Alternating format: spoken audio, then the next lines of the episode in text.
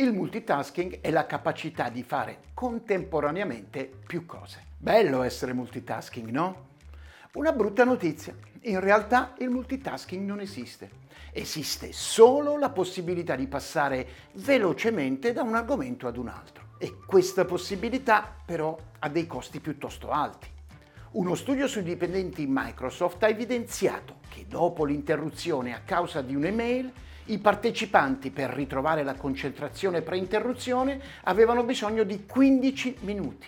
Allo stesso modo uno studio della dottoressa Mark della University of California ha rilevato che l'interruzione comportava addirittura un costo medio di 23 minuti e 15 secondi. Per limitare i costi possiamo raggruppare le attività simili e realizzarle consecutivamente in modo da spendere meno tempo ed energie eh, nel passaggio dall'una all'altra.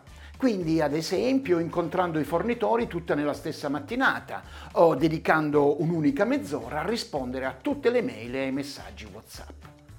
Possiamo scegliere bene i momenti per le differenti attività. Il ritmo circadiano ci dà maggiore controllo inibitorio al mattino e di conseguenza siamo portati a meglio risolvere i problemi analitici.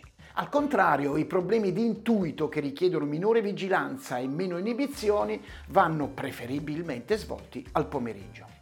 Potremmo programmarci ove possibile nel modo seguente, i compiti analitici al mattino presto, i compiti intuitivi nel tardo pomeriggio o in prima serata. Le attività in cui abbiamo mm, la necessità di fare buona impressione, meglio farli al mattino ed è corretto dedicare anche il mattino presto a prendere le decisioni. Altro consiglio, spegnere i device. Ogni trillo o vibrazione del computer è la promessa di una notizia succulenta, interessante o divertente, che ci spinge a leggere immediatamente. È opportuno quindi disattivare le notifiche, chiudere eh, i programmi e chiudere le applicazioni e decidere in quali momenti della giornata poi andare a verificare messaggi o news in entrata.